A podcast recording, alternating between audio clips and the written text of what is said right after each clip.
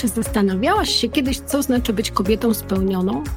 Jak sprawić, by nasze ciągłe dylematy zastąpił spokój i poczucie zadowolenia z drogi, którą wybrałyśmy? Jak nabyć pewność siebie i mieć odwagę walczyć o to, co dla nas ważne? Jak zadbać o własne finanse? Ja nazywam się Anna Smolińska i jestem autorką bloga kobietainwestuje.pl. A w tym podcaście chcę rozmawiać o kobiecym szczęściu, rozwoju osobistym, biznesie i pieniądzach.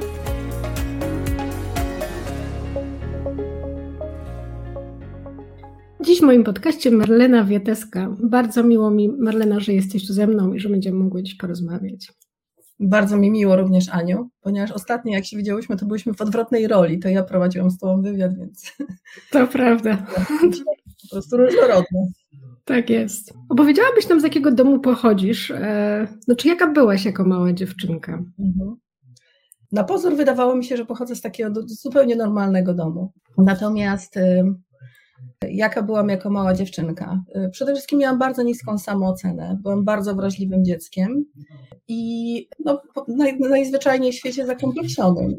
A wzięło się to stąd, że po latach odkryłam, e, że miałam dysleksję, miałam duży problem z uczeniem się, e, więc miałam taki dysonans. Z jednej strony byłam hmm. dzieckiem dosyć zdolnym, a z drugiej strony dzieckiem, które po prostu miało problem z uczeniem się. Do tego dochodziła dosyć duża wrażliwość.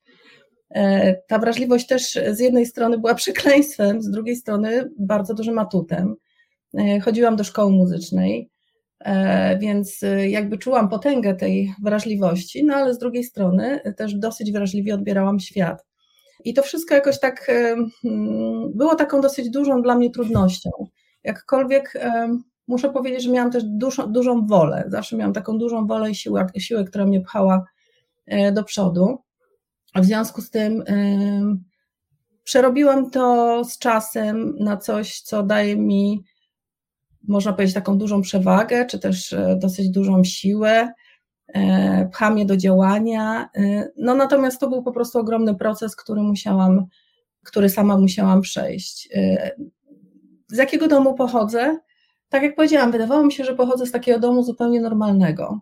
Natomiast to też jest tak, że z czasem uświadomiłam sobie, że w tym domu było gdzieś dużo smutku, ale takich traum, które się przenosiły z pokolenia na pokolenie, gdyż e, pokolenie moich rodziców to było pokolenie e, to powojenne. Ja miałam takie w pewnym momencie przeświadczenie, że te traumy muszę bardzo mocno przerobić, że jestem tą osobą, która, która no musi to przejść. I działo się dużo ciekawych rzeczy i dzieje się w moim życiu, bo faktycznie jest tak, że ja po prostu do tego fundamentu dosyć mocno wracam. I te rzeczy są takie magiczne i zaczynają składać mi się w taką, można powiedzieć, dużą całość. E, miałam taką, e, takie, ciekawe wydarzenie, kiedy miałam 16 lat. E, poszłam do teatru w Legnicy, bo akurat z Legnicy pochodzę. No i okazało się, że obok mnie siada starsza pani. To był skrzypek na dachu. Kiedy się odwróciłam, okazało się, że to jest moja babcia. I nagle moja babcia zaczęła śpiewać widzisz. To było dla mnie takie bardzo dziwne. No i okazało się, że e, moja babcia jest e, Żydówką, taką naprawdę Żydówką e, z, z jednej i z drugiej strony. Mieszkała na Kazimierzu w Krakowie, o czym ja w ogóle nie wiedziałam.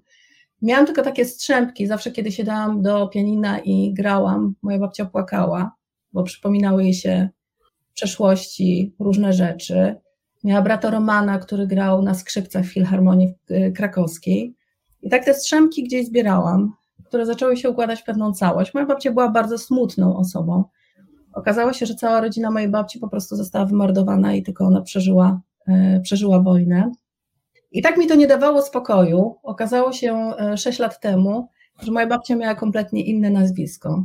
Miała nazwisko Timberg, więc zaczęłam szukać e, dosyć mocno. Poszłam do Żydowskiego Instytutu Historycznego, który przekazał mi cały plik dokumentów. To było dla mnie niezwykle wzruszające. E, okazało się, że po prostu mają list mojej babci z 1948 roku, który babcia pisała po wojnie e, do amerykańskiej organizacji Join. No i tym sposobem dowiedziałam się, jak się nazywali moi pradziadkowie. Żich zbudował mi w ogóle całe drzewo genealogiczne. No i muszę powiedzieć, że to dało mi taki e, dosyć mocny fundament. I tak po prostu cały czas jakby szukam, szukam jakby w tej przeszłości, ale też po to, żeby gdzieś się ugruntować i dać sobie taki fundament, na którym buduję swoje życie. Aż mam gęsią skórkę, piękna. Chyba jestem akurat na tym samym etapie, którym ty i szukania właśnie tej grzebania w przyszłości i w ogóle. Ja uważam, że to jest cudowne też, że um, widzisz, miałyśmy w ogóle możliwość kontaktu jakby z tym pokoleniem i e, tak. być może też, wiesz, wysłuchania ich. E, mój dziadek miał okazję spisać e, wiele rzeczy ze swojej przeszłości, mojej, całą jego rodzinę też wymordowano. Więc faktycznie mam też jakby tę przyjemność, ale też jakby tę pomoc, że gdzieś te wspomnienia, czy ta część historii została spisana i mogę do tego sięgać. Dużo spędzałam czasu z dziadkami, duży wpływ na mnie mieli, także to jest chyba też taki przywilej, nie? którym my, my, możemy dotykać, mogłyśmy, przynajmniej ja mogłam, bo moi dziadkowie już nie żyją, mogłam dotykać tych elementów i tej historii, wysłuchać tego i, i oni bardzo chętnie opowiadali, także... Bardzo Ci zazdroszczę tego, jeżeli mogłaś porozmawiać, bo ja właśnie mm. nigdy nie dotknęłam tego tematu z babcią. Babcia nigdy nie opowiadała e, niczego ze swojego życia i, i to bardzo żałowałam później tego. Tak, ja faktycznie miałam taką, e, no mogę powiedzieć, że szczególną więź z babcią i bardzo dużo czasu z nimi spędzałam. Weekendy, wakacje. Mm, babcia zabierała mnie na jakieś e, wycieczki, pielgrzymki razem. Moja babcia miała ogromną potrzebę podróżowania, a, a nie, była, nie miała jakby takich możliwości kiedyś. Więc te pielgrzymki chyba i te takie wyjazdy jakieś um, zorganizowane były dla niej takim trochę, no takie dawały to poczucie, że, że gdzieś coś nowego poznaje i mnie na nie zabierała. I chyba ja jako jedna z niewielu z całej rodziny ze strony dziadków też mam takie bardzo duże parcie, żeby oglądać świat i naprawdę jest to dla mnie bardzo, bardzo ważne. Wracając do ciebie, kończysz liceum też w Legnicy, e, rozumiem, i potem idziesz na studia do Wrocławia, tak? Skąd ten marketing się pojawił? Skąd w ogóle ten pomysł? Pierwsze moje marzenie to by było być śpiewaczką operową. Potem sobie myślałam, a może jednak będę tą pianistką. Natomiast... A na czym grałaś? A na pianinie grałaś. Na pianinie, mhm. tak, tak. Mhm. Natomiast takie, pojawiła się u mnie taka realność, bo wiedziałam, że nie będę wybitną pianistką, nie mam takich predyspozycji e, technicznych. W związku z tym jakby to pianino i ta muzyka towarzyszy mi przez całe życie. Natomiast e, no, trzeba być naprawdę wybitną jednostką, żeby dostać się na Akademię Muzyczną, więc a więc w pewnym momencie stwierdziłam, że sobie to podaruję. I w ogóle zrobić karierę, nie, nie, nie tak, w ogóle tak, zrobić karierę. Tak, tak. tak, tak. Dlatego zdecydowałam się e, nie iść już do liceum muzycznego, tylko poszłam na matwizę. E, jednocześnie robiąc szkołę muzyczną, więc był to w pewien sposób hardcore, bo ja wychodziłam o godzinie 7 z domu, a wracałam o godzinie 23, bo jeszcze ja też Tak, ja też chodziłam do szkoły muzycznej, też ją skończyłam, więc bardzo rozumiem. To, jest, tak, tak, to, to był bardzo trudny czas. Ale teoria i wszystko inne. Chór, zespół, tak. rytmika, drugi instrument. Tak.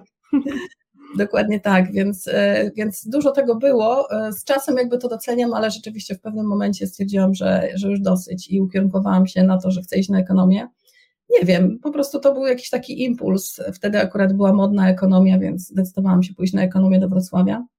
Fakt jest taki, że już nigdy więcej do Legnicy nie wróciłam, dlatego że Szybko pojawił się ISEC, czyli organizacja studencka, w której zaczęłam działać, bo zawsze byłam takim społecznikiem, więc e, pojawił się kongres światowy, który robiłam w Warszawie, potem wyjechałam, e, potem miałam praktykę taką trochę w Warszawie, trochę w Sztokholmie, potem pojawiła się Australia na pół roku, no i tak już zostałam w Warszawie, więc e, myślę, że gdzieś kierowałam się zawsze intuicją w dużej mierze, więc to był taki po prostu impuls, który pchnął mnie w kierunku ekonomii. Ale zobacz, e, też taką mam refleksję teraz, jak to wszystkim opowiadasz, że mówiłaś, że byłaś taką e, nieśmiałą dziewczyną i w ogóle, a tu nagle wchodzisz co, jedziesz do tego Wrocławia i po prostu świat stanął otworem i korzystasz z tego jednak z dużą odwagą.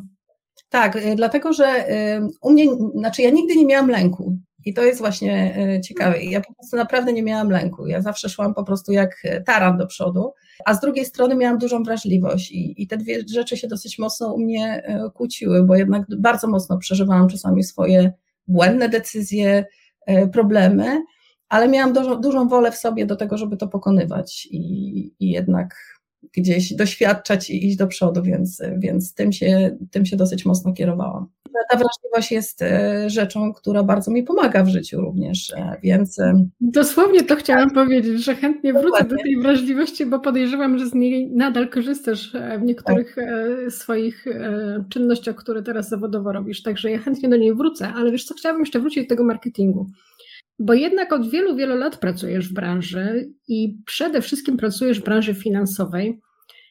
Czy ty widzisz, e, jak ten marketing, znaczy jak ten marketing się rozwija? To znaczy, co kiedyś było istotne i jak, na czym on się opierał, a jak teraz e, wygląda jakaś taka innowacyjność marketingu? Jak ty to widzisz w paru słowach? To mnie bardzo ciekawi, jak to się zmieniało no muszę powiedzieć, że w dzisiejszej rzeczywistości jest ciężko rzeczywiście nadążyć w ogóle za tą wiedzą marketingową. Ona jest tak szeroka i ogromna, że nie sposób jakby pojąć całości. Kiedy ja zaczynałam, to były billboardy i reklamy telewizyjne. Gazety pewnie?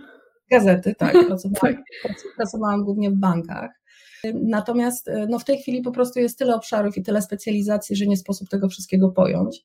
No ja w tej chwili głównie zajmuję się jakby obejmowaniem tego wszystkiego. I to jest też taka rzecz, którą hmm, chyba mi wychodzi rzeczywiście to dobrze i, i taką mam tą umiejętność po prostu łączenia niektórych rzeczy, e, czy też jakby budowania jakby takiego parasola nad tym wszystkim, e, bo rzeczywiście po prostu trzeba otaczać się dobrymi ludźmi i specjalistami i to też robię. Przede wszystkim uczę się od ludzi, e, od ludzi z różnych pokoleń, na przykład w tej chwili nawet w zespole mam osobę, która jest studentem i która ma zupełnie inne spojrzenie na rzeczywistość niż ja. Mam też w zespole ludzi, którzy są bardzo technologiczni i budują też jakby taki fantastyczny pomoc e, współpracy z na przykład z działami IT, bo ja wiem, że ja po prostu pewnych rzeczy nie przeskoczę. W związku z tym wydaje mi się, że ta różnorodność w zespole jest rzeczą niezwykle istotną, e, bo oczywiście mogę się uczyć i uczę się cały czas, tylko pytanie jest takie, czy jesteśmy w stanie po prostu nauczyć się wszystkiego. Moim zdaniem nie. W tej chwili skoncentrowałam się bardzo mocno na budowaniu kompetencji związanych z zarządzaniem projektami, bo to jest to, czego brakuje po prostu w marketingach. Bardzo dużo przepala się energii, czasu na robienie zbędnych rzeczy, zbędnych projektów, na tym, że po prostu robi się w działach marketingu śmietnisko, po prostu tysiąca różnych rzeczy, które robi się bardzo niepotrzebnie.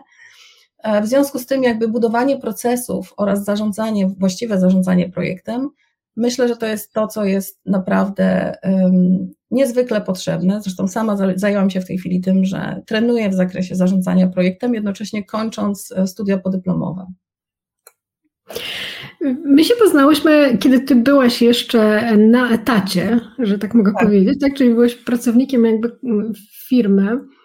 E, ale wiem, że w Twoim życiu pojawiały się różne e, inne pomysły i miałaś na przykład taką przygodę jakby z własnymi projektami, czyli były i chusty, które sprowadzałaś. E, słuchałam wczoraj różnych podcastów, w których opowiadałaś o różnych rzeczach, czytałam wywiady z Tobą. I potem był, był ten projekt z wydawnictwem, o którym zresztą sama mi opowiadałaś. I moje pytanie jest, co Cię nauczyły to doświadczenia i chętnie porozmawiałabym też potem z Tobą, ale to może mm, jak mi o tym opowiesz. Jakie widzisz wady i zalety bycia przedsiębiorcą, czyli bycia kobietą na swoim, przedsiębiorczynią, a, a pracy takiej etatowej, w której jesteś, wiesz, e, od rana do popołudnia, gdzieś tam związana z czymś, a potem po prostu wychodzisz i, i dopiero wracasz do, do tematu następnego dnia. Bardzo jestem ciekawa też Twojego zdania. Także zacznijmy może od tych projektów. Skąd w ogóle pojawił się temat chust, a potem wydawnictwa i e, jak to się wszystko potoczyło? Jak zwykle w moim e, życiu impuls e, dosyć mocny. Akurat tym impulsem była moja córka, która jak się urodziła bardzo mocno płakała, znaczy krzyczała wręcz w niebogłosy i ciężko było ją uspokoić. A miałam fantastyczną położną, można powiedzieć mentorkę, tak, która Powiedziała mi o chustach, e, więc pierwszą chustę sprowadziłam ze Stanów. Pomyślałam sobie, uuu, fajny pomysł. E, no, a ponieważ ten marketing gdzieś miałam tak mocno zaszyty w sobie, to stwierdziłam, że będę edukowała rynek polski, bo jest to coś fajnego. Jest cała ta idea bliskości, która się jakby pojawiła. Bo same, sama musiałam przezwyciężyć stereotypy związane z tym, że dziecko trzeba odkładać, niech, niech się wypłacze.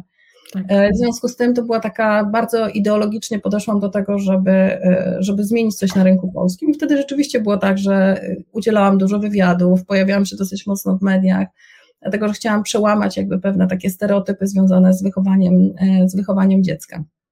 No i za tym po prostu zaczęły iść kolejne projekty, między innymi właśnie projekty książkowe, związane z edukacją młodych rodziców, ale też mówienie im o tym i przekonywanie, żeby kierowali się intuicją w wychowywaniu dzieci, bo nie da się wszystkiego narzucić. Więc tak to wszystko jakoś popłynęło w tą stronę popłynęło i pozytywnie, i negatywnie, e, dlatego że jakby moje biznesy się skończyły. Skończyły się też e, dużą porażką, e, można powiedzieć porażką, którą później przekułam na sukces, bo tak zawsze podchodzę do każdej porażki, dlatego że po prostu nie byłam gotowa na pewne relacje z, z ludźmi, jakby w swojej też takiej może naiwności, dosyć dużej wierze. Nie byłam w stanie postawić granic, co jakby też było dosyć dla mnie takim dużym odkryciem. No i niestety moja spółka, która, którą miałam wtedy, skończyła się dużym fiaskiem, moimi długami, ale też sprawami sądowymi przez dwa lata. No było to takie dla mnie bardzo mocne e, doświadczenie. Skończyło się terapiami, depresją, ale pewnego dnia e, wstałam i stwierdziłam, wow, życie zaczyna się na nowo, to znaczy przerobiłam to wszystko, to było takie duże doświadczenie, ale też takie, które dało mi po prostu siłę E, siłę na przyszłość i chyba dużo rzeczy na tym po prostu potrafiłam zbudować. Więc e, nie było łatwe wrócenie na rynek pracy, ponieważ po własnych doświadczeniach biznesowych musiałam wrócić na rynek pracy. Czyli ty to wszystko robiłaś, kiedy miałaś jeszcze małą, małe dziecko?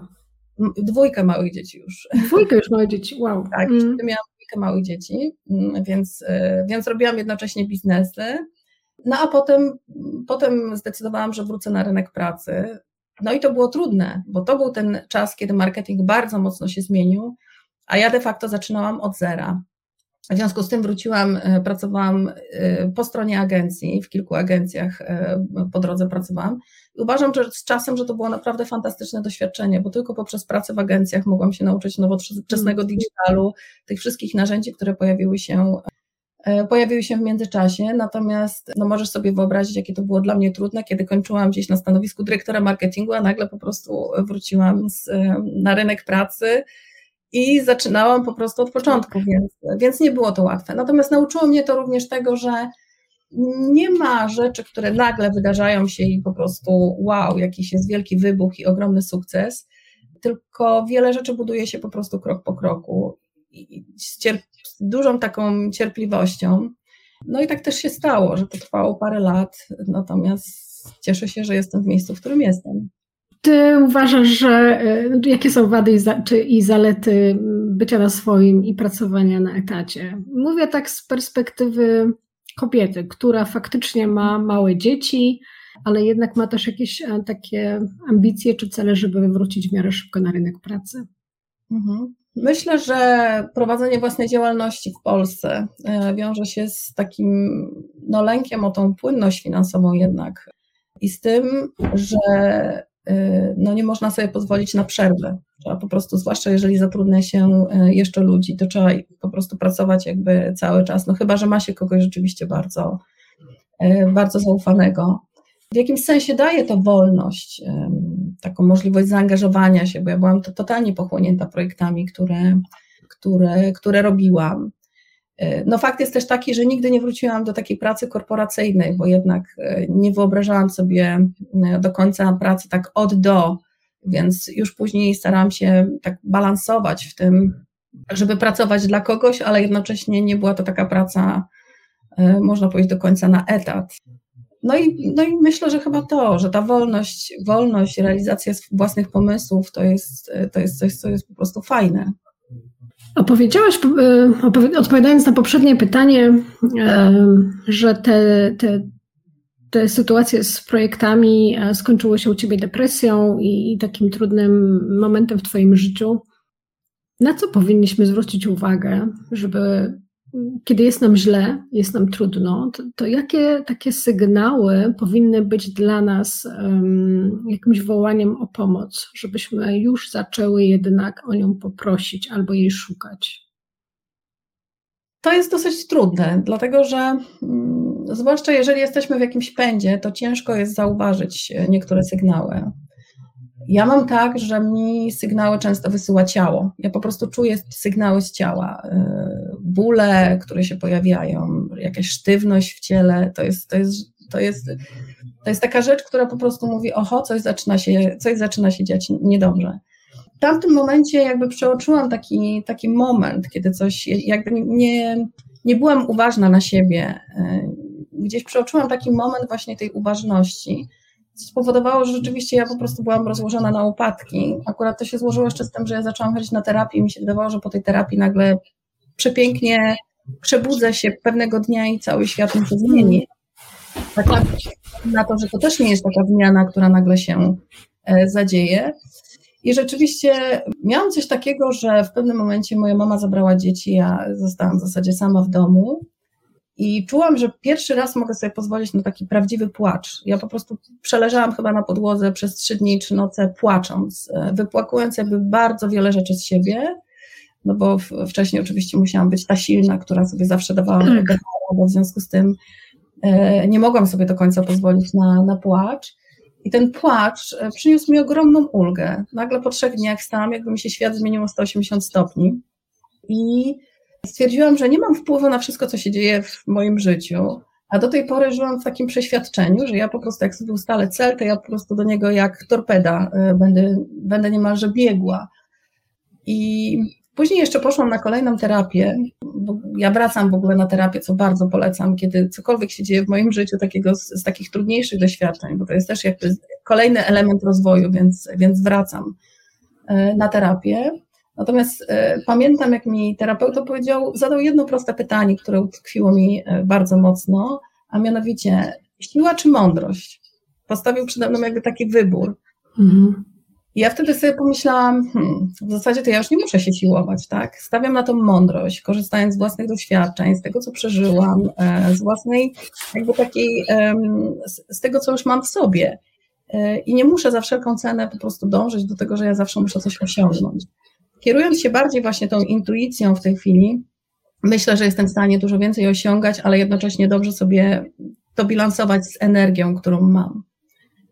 Tak, taką mam teraz refleksję, jak to powiedziałeś, że zobacz, jak ważne jest um, to, żeby w którymś momencie zrobić dla siebie przestrzeń, jak jesteśmy w takiej tak. trudnej sytuacji. I uświadomiłam sobie, jak to powiedziałaś, e, że kiedy moje dzieci były małe, w zasadzie chyba syn, bo syn był właśnie taki jak twoja córka, bardzo wymagający, bardzo dużo płakał i to był taki, później zachorował i to był taki trudny moment w naszym życiu i w ogóle. I ja pamiętam, właśnie mi się teraz to przypomniało, że jak miałam już tak po prostu, wiesz, wszystkiego po dziurki w nosie i już było mi już tak trudno z tym wszystkim, to ja e, organizowałam tutaj dom. Powiedziałam do męża, ja potrzebuję dwa dni pobyć sama ze sobą.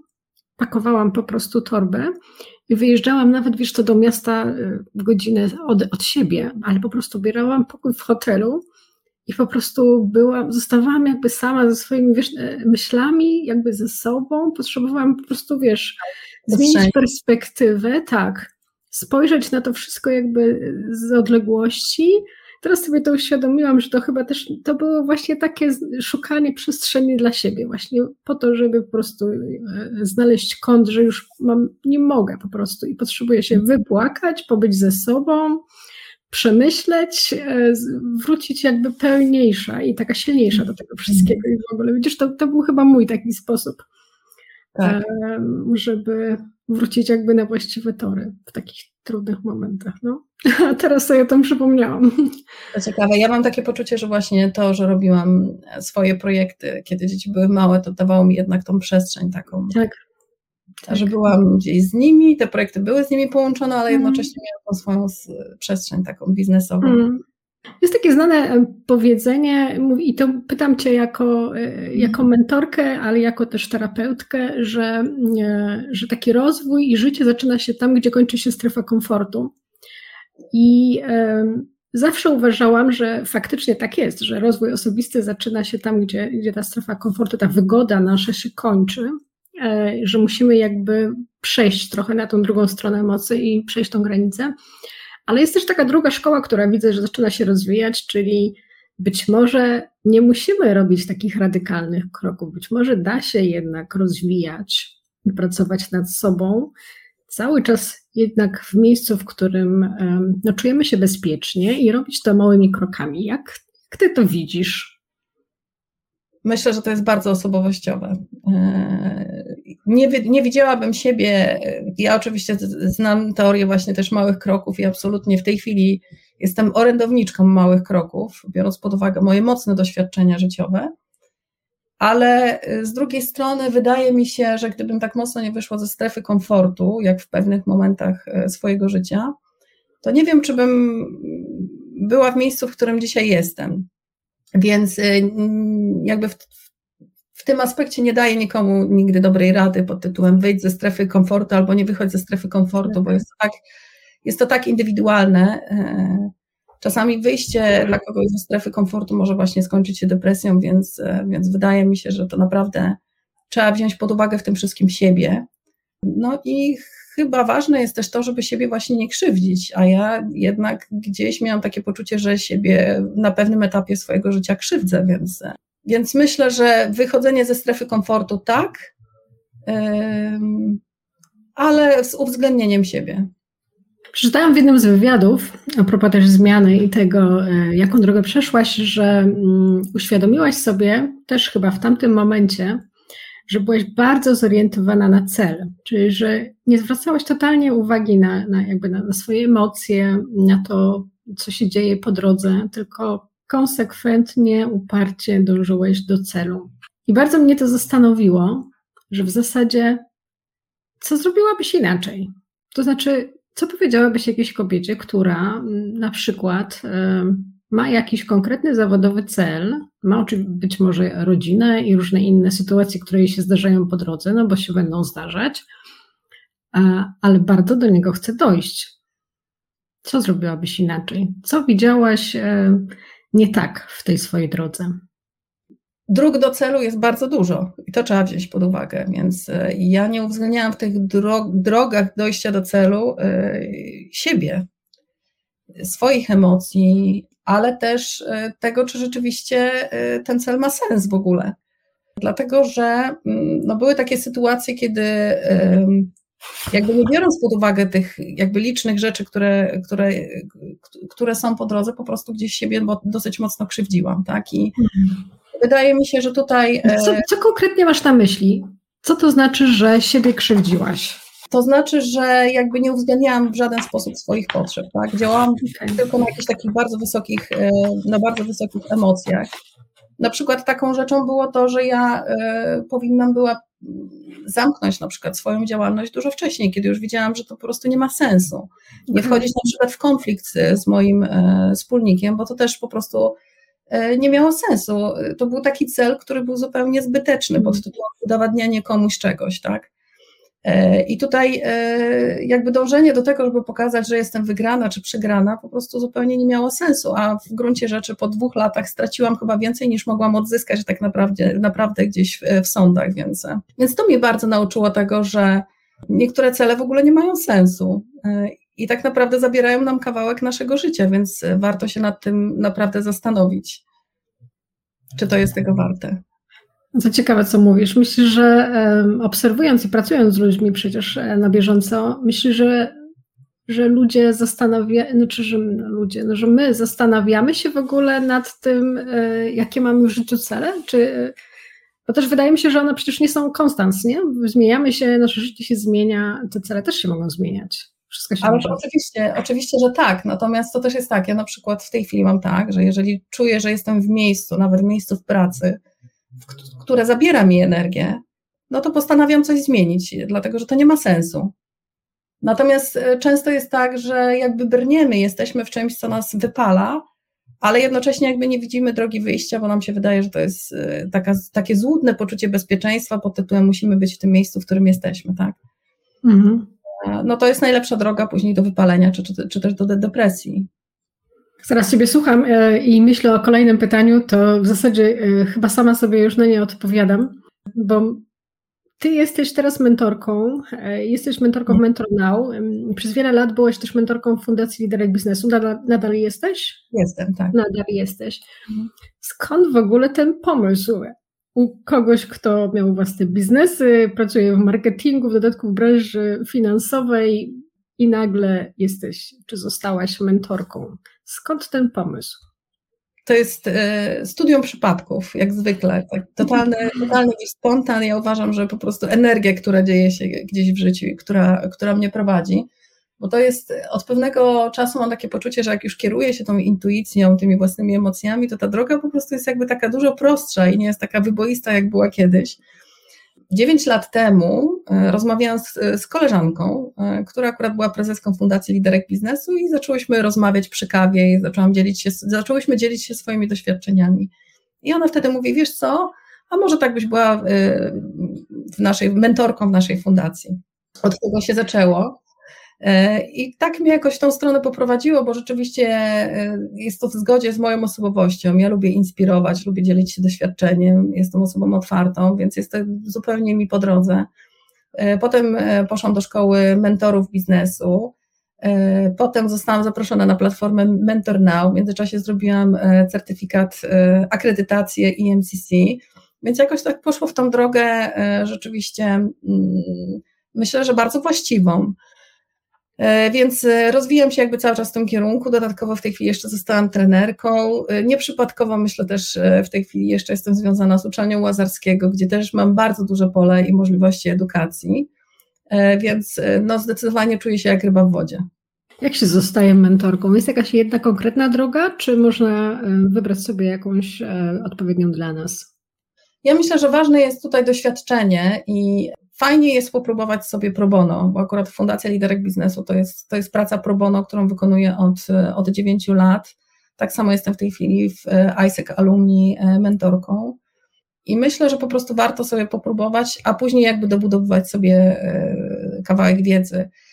Bo mentoring popchnął mnie w takim kierunku, zresztą psychologia zawsze była moim konikiem, ale popchnął mnie w takim kierunku, że jednocześnie poszłam na psychologię, na psychologię motywacji że jednocześnie kończyłam terapię zorientowaną na rozwiązanie. Więc jakby dobudowywałam sobie po drodze gdzieś te narzędzia e, po to, żeby stać się, można powiedzieć, pełnoprawną mentorką. Hmm. A kto potrzebuje mentora? Kiedy Każdy. powinnyśmy myśleć o tym, tak? Każdy. Każdy. Ostatnio takie fajne e, powiedzenie, znaczy słowo pod tytułem plemienność, które mi bardzo chodzi po głowie, tak? Więc jeżeli popatrzymy na tą naszą plemienność, to każdy z nas wydaje mi się, że lepiej się czuje, kiedy dzieli się doświadczeniem, ale kiedy też to doświadczenie zyskuje od innych. Ja tak mhm. samo e, potrzebuję mentora czy mentorki na różnych etapach swojego życia. Może to nie jest tak sformalizowane, ale jednak e, w różnych obszarach, e, w różnych dziedzinach no, dzielimy się tym doświadczeniem, więc więc wydaje mi się to tak, jak e, opowiadałam o tych chustach do noszenia e, dzieci. Wtedy moją mentorką była położna, którą spotkałam na swojej drodze. Więc ci mentorzy na różnych etapach naszego życia są w stanie nas naprawdę bardzo fajnie ukierunkować. A masz jakiś taki mm, spektakularny sukces, którego jesteś szczególnie dumna i mogłabyś opowiedzieć, oczywiście ze swoim mentee? Każdy proces jest, e, jest zupełnie inny i to też jakby tak uknęłam ostatnio, że to jest taki flow, czyli podążanie. Mhm. Miałam jeden proces mentoringowy, w którym dosyć mocno się, można powiedzieć, na początku boksowałam, ale kiedy odpuściłam, to nagle po prostu nastąpił taki flow i pójście we właściwym kierunku. Miałam proces mentoringowy trudny, w którym e, stwierdziłam, że sam mentoring nie wystarczy i, i skierowałam menti na, znaczy poleciłam jej również e, psychoterapię więc to bardzo fajnie zapracowało, kiedy pracowałyśmy nad case'ami takimi stricte firmowymi, a z drugiej strony po prostu ona pracowała nad swoją samooceną w terapii. I to jest też ważne, żeby po prostu wiedzieć, gdzie, gdzie jest ta granica i potrafić ją dosyć mocno tutaj e, zbilansować. Ta duża świadomość też jakby pozwala na to, żeby, żeby temu człowiekowi rzeczywiście pomóc, bo, bo nie we wszystkim mentoring, tak? I to trzeba sobie jasno powiedzieć. Miałam też taki, e, taki mentoring, w którym bardzo mocno pracowałam ze swoim menti nad relacjami, e, dlatego że został dosyć e, źle oceniony przez grupę ludzi, z którymi pracował.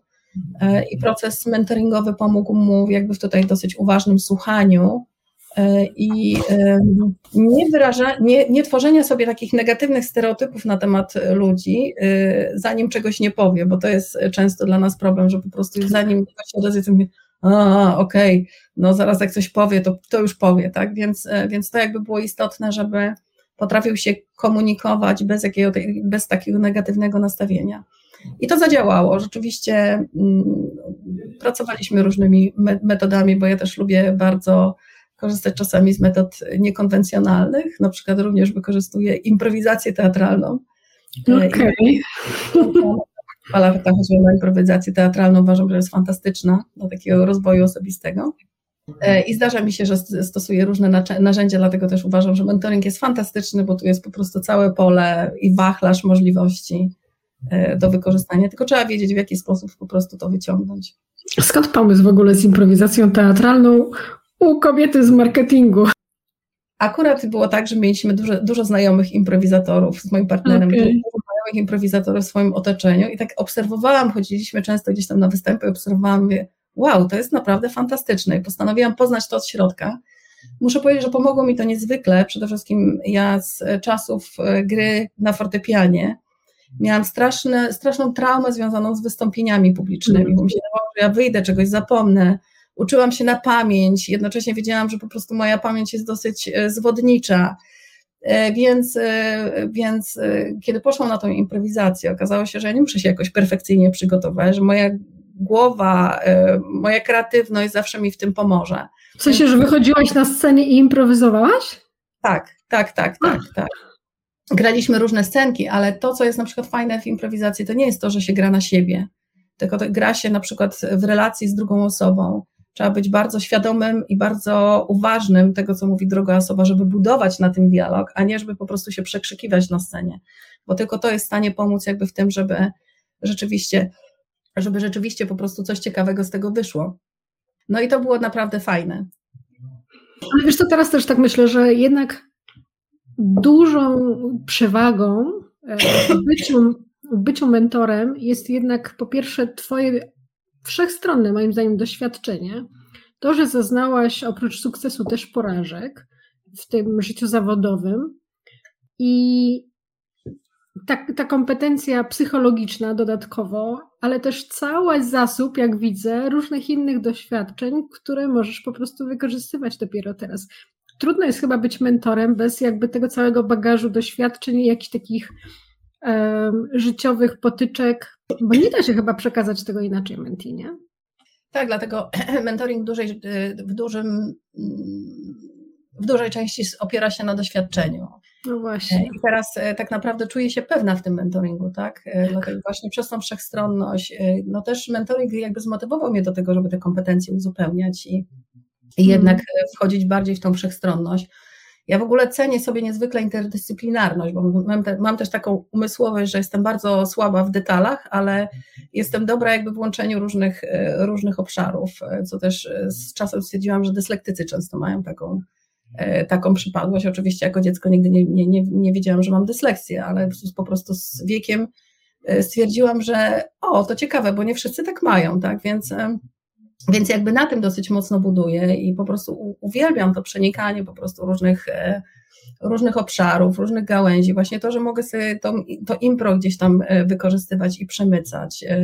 To, że mhm. rozszerzam swoje kompetencje, bo marketing to się okazuje, że to nie tylko marketing, ale to jest część mhm. IT, to jest też e, project management i tak dalej, więc, więc to się nagle e, staje dla mnie pewną całością. No i psychologia, nie?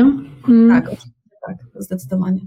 Jak Ci się wydaje, jaka jest taka aktualnie kluczowa kompetencja dla kobiet, mm, żeby osiągać coraz bardziej efektywnie e, jakiś taki sukces zawodowy czy spełnienie zawodowe? Jest jakaś taka konkretna, Twoim zdaniem? Samoocena. Ja bym powiedziała, że zdecydowanie to nawet nie chodzi o kompetencje, ale o to, żeby. W sensie pewności siebie? E, tak, znaczy wysokiej, powiedziałabym wysokiej, no w psychologii to się nazywa wysoka samoocena. My jako kobiety często szukamy jednak akceptacji, potwierdzenia tego. Jak się popatrzy nawet y, na, na to, kto studiuje, kto się uczy, to najczęściej uczą się kobiety i to też pokazują statystyki, że kobiety po prostu cały czas czują się niedoskonałe, cały czas muszą się rozwijać. Oczywiście nie ma w tym nic złego, tylko chodzi o to, żeby to rzeczywiście opierało się na tym, na takiej motywacji wewnętrznej, że jakby my tego chcemy, a nie my, te, my musimy, tak? Y, na takim przekonaniu, że, że to jest ciekawe i że chcemy się rozwijać, a nie żeby udowadniać e, komukolwiek i cokolwiek, bo to też e, jakby jest niezdrowe. Poza tym wpędza nas w rywalizację. A po co? My nie musimy rywalizować. My możemy po prostu być dla siebie komplementarne, możemy współpracować. Można się nauczyć bycia pewną siebie? Można. pewną siebie? Można, można pracować nad samooceną, absolutnie. E, myślę, że jestem tego przykładem, bo ja wyszłam naprawdę z bardzo niską samooceną i to są lata pracy. To nie jest tak, że coś się zadziało e, nagle. Natomiast jestem na etapie, kiedy po prostu czuję, że nie muszę nic nikomu udowadniać. Powiedziałaś kiedyś też takie zdanie, nie ma znaczenia, czy przełożonym jest kobieta, czy mężczyzna, czy mężczyzna, styl zarządzania to kwestia stricte personalna. A dużo mówi się teraz faktycznie o, tych, o tym takim kobiecym stylu zarządzania, o tym, jak ważne są i coraz ważniejsze są tak zwane kompetencje miękkie i um, bycie takim prawdziwym w zarządzaniu. Nadal uważasz tak samo? Bo to było przed tak kilku samo. lat, tak. Nadal uważam tak samo. Uważam, że faceci czasami mają naprawdę niezwykłe kompetencje męskie, jeżeli, yy, kom, przepraszam, kompetencje takie emocjonalne, czy też inteligencję emocjonalną. I to naprawdę nie ma znaczenia, czy to jest kobieta, czy mężczyzna. Znam kobiety, które właśnie poprzez swoją niską samoocenę wchodzą w niepotrzebną rywalizację, w męskie buty. I to naprawdę czasami nie jest fajne. I, i też kilka takich kobiet na swojej drodze po prostu spotkałam w życiu zawodowym ale też spotkałam oczywiście fantastyczne kobiety, z którymi współpraca y, rzeczywiście y, układała się doskonale, gdzie po prostu wzmacniałyśmy się, bo to jest jakby też y, ta kobieca energia jest niezwykle istotna i, i tutaj po prostu możemy być komplementarne, możemy się uzupełniać i wzmacniać. E, I też jeżeli chodzi o wzorce męskie, to też wydaje mi się, że nie ma jednoznacznych wzorców, że spotkałam mm. i naprawdę fantastyczne autorytety, można powiedzieć autorytety moralne nawet, bo to jest jakby istotne, e, niż, e, niż takie, można powiedzieć, autorytety autorytarne, tak? Mm. Jakby to rozróżniam, bo, bo wydaje mi się, że jednak nie siłą, ale swoją moralnością i wartościami możemy dużo zdziałać. A czujesz się kobietą e, spełnioną? Absolutnie tak. tak. Absolutnie tak. I, i i czuję, że jestem we właściwym miejscu. E, cieszę się, że mam tyle lat, e, ile mam. Cieszę się, że jestem w takim miejscu, w którym jestem, w sensie zawodowym, bo też mam wrażenie, że przez tą jakby swoją przemianę ja je wykreowałam i, i właśnie trafiłam do tego miejsca, w którym teraz jestem. A z perspektywy czasu i tych wszystkich doświadczeń, jakie miałaś, co powiedziałabyś swojej córce tak de facto, takiej wchodzącej w dorosłe życie? Co byś jej powiedziała? Właśnie mam córkę, która wchodzi w dorosłe życie, więc dużo rozmawiamy na ten temat. Tak. E, przede wszystkim to, żeby była sobą. To, to jest bardzo banalne, e, można powiedzieć, mm. ale, ale jednak po prostu, żeby opierała się e, na, na swoich warto, wartościach i zasadach i żeby była po prostu silna i, i z, jakby z tym przekonaniem w życiu działała. I tak jestem taka dumna, ale tak rzeczywiście jest, że, że bardzo mocno kieruje się sobą, zresztą no, ona też jest bardzo wrażliwą osobą, i, ale jednocześnie widzę w niej taką właśnie dużą siłę i przekonanie co do własnych wartości. Bardzo, bardzo Ci dziękuję Marlena za tę rozmowę. I ja Ci zdrowia przede wszystkim. Cała przyjemność po mojej stronie, przepraszam za to moje kaszlanie, ale... Nic nie szkodzi. Trzymaj się i spokojnego dnia, papa. Wzajemnie. Dziękuję za odsłuchanie tego odcinka. Jeśli Ci się podobał, zostaw ocenę i zasubskrybuj mój kanał. Pomaga mi to szybciej się rozwijać. I pamiętaj, że nigdy nie jest za późno, by zmienić coś w życiu. Szczególnie, gdy stawką jest Twoje spełnienie, Twoje szczęście, gdy stawką jesteś Ty.